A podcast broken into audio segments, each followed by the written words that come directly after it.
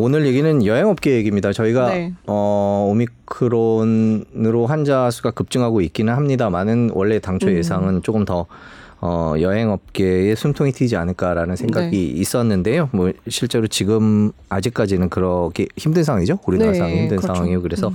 그런 거에 가장 첫 번째 이유가 이제 자가격리 문제죠. 네. 해외여행 갔다 오면 자가격리를 해야 되는 건데 지금 그거는 어떻게 그렇죠. 뭐 그걸 줄인다 그런 얘기들도 있었는데요. 네, 있기는 합니다. 근데 사실 이 얘기를 먼저 조금 드릴게요. 네. 지금 사실 국가적 재난이 네. 산불이라는 이런 큰 재난이 닥친 시기지만 어, 코로나로 인해서 지금 말씀하셨듯이 자가격리가 있는 이 해외 여행 여행 때문에 여행 업계나 항공 업계도 굉장히 힘들거든요. 네. 이쪽도 굉장히 장기적으로 지금 국가적 자신들에게는 재난이라고 지금 느낄 정도의 네. 지금 큰 어, 어려움을 겪고 있습니다. 그래서 오늘은 뭐 이분들의 이제 그 여행 업계가 얼마나 힘든지도 한번 같이 살펴보고 자가격리가 곧 있으면 좀 풀릴 것 같아요. 그래서 음. 이 부분도 같이 한번 네. 얘기를 나눠보겠습니다. 어, 제가 이 주제를 고른 이유 중에 하나가 네. 얼마 전에 제가 신혼여행 갔다 오셨죠? 그렇죠. 네. 자가격리 없이 갈 수 있는 네. 이 사이판을 신혼여행으로 다녀왔습니다. 네, 사이판 얘기 네. 좀 해볼까요? 지금 거기 네. 한국 사람들 많으실 것 같아요. 아, 네. 제가 갔을 때는요. 지금 네. 보이시는 게 제가 직접 찍은 사이판의 어, 전경인데요. 이 날씨가 굉장히. 좋아요. 네. 날씨가 굉장히 좋고 음. 이런 날씨가 거의 매일 지금도 이어진다고 보시면 돼요. 그래서 이렇게 우리나라 추울 때 사이판에 따뜻한 나라로 가시는 분들이 많고요. 특히 지금 사이판에 자가격리 없이 입국할 수 있는 유일한 국민들이 한국 사람들이거든요. 그래서 가시면요. 대부분 외국인들은 한국인들밖에 없습니다. 아, 그러니까 그 네. 다른 나라 분들은 사이판에 가면 격리를 해야 되나요? 일본인이라도 격리를 해야 됩니다. 아, 한국은 아니에요. 네, 맞아요. 그러니까 한국과 사이판은 서로 음. 드나들 때 네. 자가 격리가 없는 거군요. 맞아요. 어. 그거를 작년에 이 네. 트래블 버블이라고 많이 들어보셨죠? 이 네. 협정을 우리나라와 사이판이 맺었는데 음. 이로 인해서 어 사실 사이판뿐만 아니라 싱가포르도 맺었어요. 그래서 음. 지금 이 두 국가는 우리가 입출국을 할 때 자가 격리가 100%뭐 하루도 없습니다. 다 면제가 음. 됩니다. 그래서 2월에만요. 그러니까 한국인 3천 명이 사이판을 이제 드나들었고요. 지금까지 만 명 이상의 한국인 여행객이 이 사이판을 다녀왔다고 해요. 굉장히 사실 코로나 시국에는 많은 숫자죠.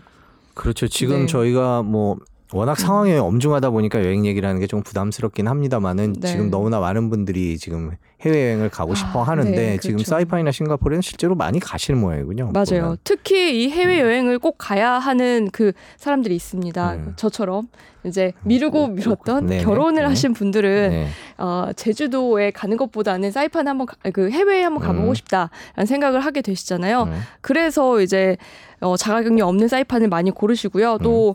날씨가 거기가 따뜻하다 보니까 골프 여행객들도 굉장히 많은데요. 음. 어, 두 번째 사진 이거 제가 네. 이것도 제가 직접 찍은 건데 네. 지금 모자이크를 쳐서 잘 안 보이긴 하지만 네. 여기 이제 제가 묵었던 호텔에서 저녁에 비비큐 파티를 했거든요. 네. 그래서 대부분 호텔 숙박객들이 아, 지금 밥을 먹고 있는 상태라서 아, 안쓴 겁니다. 네. 어, 대부분의 숙박객들이 이제 와서 저녁을 먹는 음. 상황이었는데 여기가 젊은 남녀 두 명. 그러니까 대부분 신혼여행으로 음, 오신 분들로 추정이 되는 분들이 여기 와 계셨어요. 음. 그래서 이게 굉장히 특이한 장면이라 제가 어, 신혼여행인데도 불구하고 사진 한번 찍어봤습니다. 아, 네, 취재를 하셨군요. 네. 네. 그, 그, 저렇게 들어가고 저럴 때 PCR 음. 검사를 받기는 하죠. 아 맞아요. 네. 사실 자가격리만 네. 없을 뿐이지 PCR 검사는 굉장히 엄격하게 하고 있어요. 네. 지금 이거 CG도 나오고 있는데요. 음. 어, 사이판 여행을 할 때 이 출국 24시간 전에 어, PCR 검사 아 PCR 검사가 아니라 이 병의원에서 받는 그, 그 영문 음성 확인서 그렇죠. 근데 이거는 그 그러니까 PCR 말고 신속 항원 검사를 음. 간단하게 받아서 네. 바로 출국할 수 있고요. 네. 그리고 이제 사이판에 출국한 뒤에 어 이, 한국에 입국하기 48시간 이내에 PCR 검사를 받으시면 됩니다. 아, 한국 들어가기 이틀 전에 맞아요. 네, 네. PCR 검사를 받아서 음성이어야 되는 거죠. 맞아요. 양성이면 못 들어오는 거죠. 그렇죠. 거기서 네. 다시 격리를 하셔야 됩니다. 네. 그리고 한국에 입국한 뒤에도 네. 바로 이제 자기 집 근처에 있는 보건소에 가서 어 1일차에 PCR 검사 받으시고 네. 또 6에서 7일차에 또 한 번 PCR 검사를 받으셔야 돼요. 저도 이거 두 번 다 받았거든요. 네. 그런데 보건소에서 사실 물어보지는 않더라고요. 지금 사실 이제 지금 상황이 네, 너무 엄중하다 보니 네. 네. 이 해외 입국자한테까지 이 PCR 검사 확인을 하지 않는 걸로 보입니다. 그래도 꼭 하시긴 하셔야죠. 그 네. 사이판만 아 그래서 제가 네. 이 사진 또 하나 준비를 네. 했는데요. 이게 지금 아까 제가 중간에 말씀드린 어 한국으로 입국하기 48시간 전에 PCR 검사를 받으려고 이 어디예요? 여기가 네. 사이판에 네. 있는 호텔 로비 1층입니다. 아, 로, 호텔에서 해줘요? 맞아요. 보, 맞아요. 사이판 보건소로 가는 게 병원에 갈 필요가 없습니다. 예. 바로 이 한국인들이 제일 많이 있는 호텔에서 1층에서 아침에 이렇게 모여가지고 어, 피, PCR 검사를 받을 수 있게 해주고요. 이 PCR 검사 비용이 300불이에요. 예. 근데 이건 지금은 사이판 정부가 100%다 지원을 해주고 아, 있습니다. 그렇군요.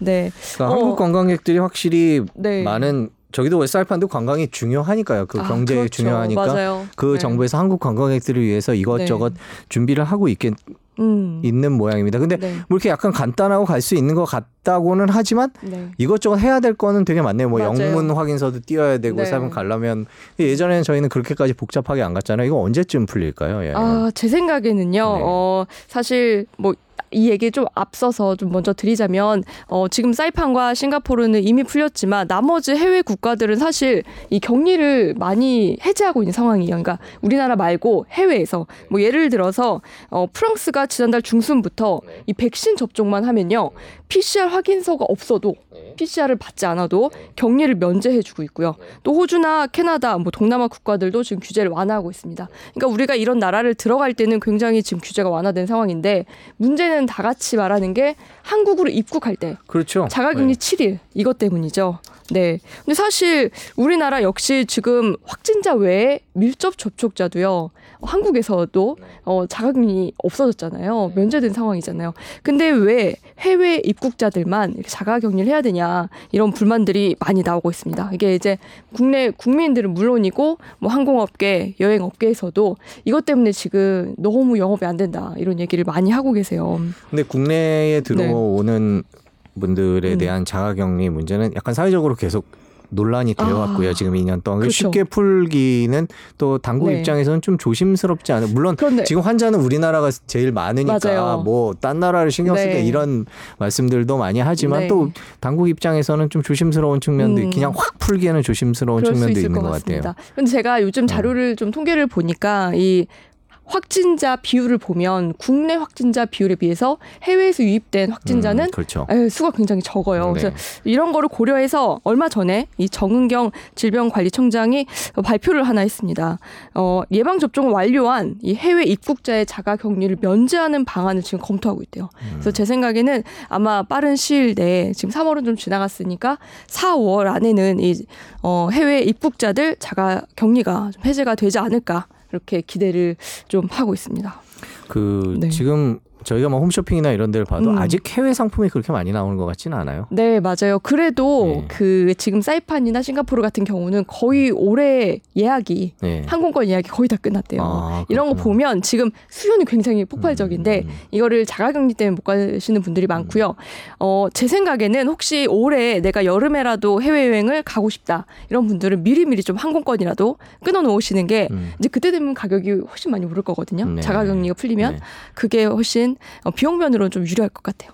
네. 그러면 궁금한 네. 게뭐 해외 그 해외 다녀오셨으니까 네. 비행기를 오래 타고 갈 때그 네. 좁은 데 앉아서 밥 먹잖아요. 마스크 음. 내리고 네. 불안하지 않습니까? 아 이게 좀 예. 심리적인 면이 있는 것 같은데 예. 이제 오미크론이 예전에 델타 바이러스에 비해서 굉장히 어, 치명률이 낮잖아요. 예. 그러, 그래서 그런지 몰라도 네. 예전에는 비행기를 타면 절대로 마스크를 안 벗는 안 분위기였는데요. 예. 요즘에는 비행기 안에서 식음료 다 제공이 되고요. 아 앉아서, 그래요? 네, 앉아서 뭐 심지어 저는 컵라면과 뭐 네. 음료 같은 거돈 네. 주고 시켜 먹기도 하고 그랬습니다. 근데 음. 그래서 예전보다는 많은 분들이 마스크 네. 벗고 음료 드시고 네. 밥도 드시고 음. 이런 좀 자유로운 분위기로 바뀌었어요. 네, 저희 여행업계와 네. 관련돼서 해외 여행이 어떻게 진행되고 있고 이런 내용들 알아봤습니다.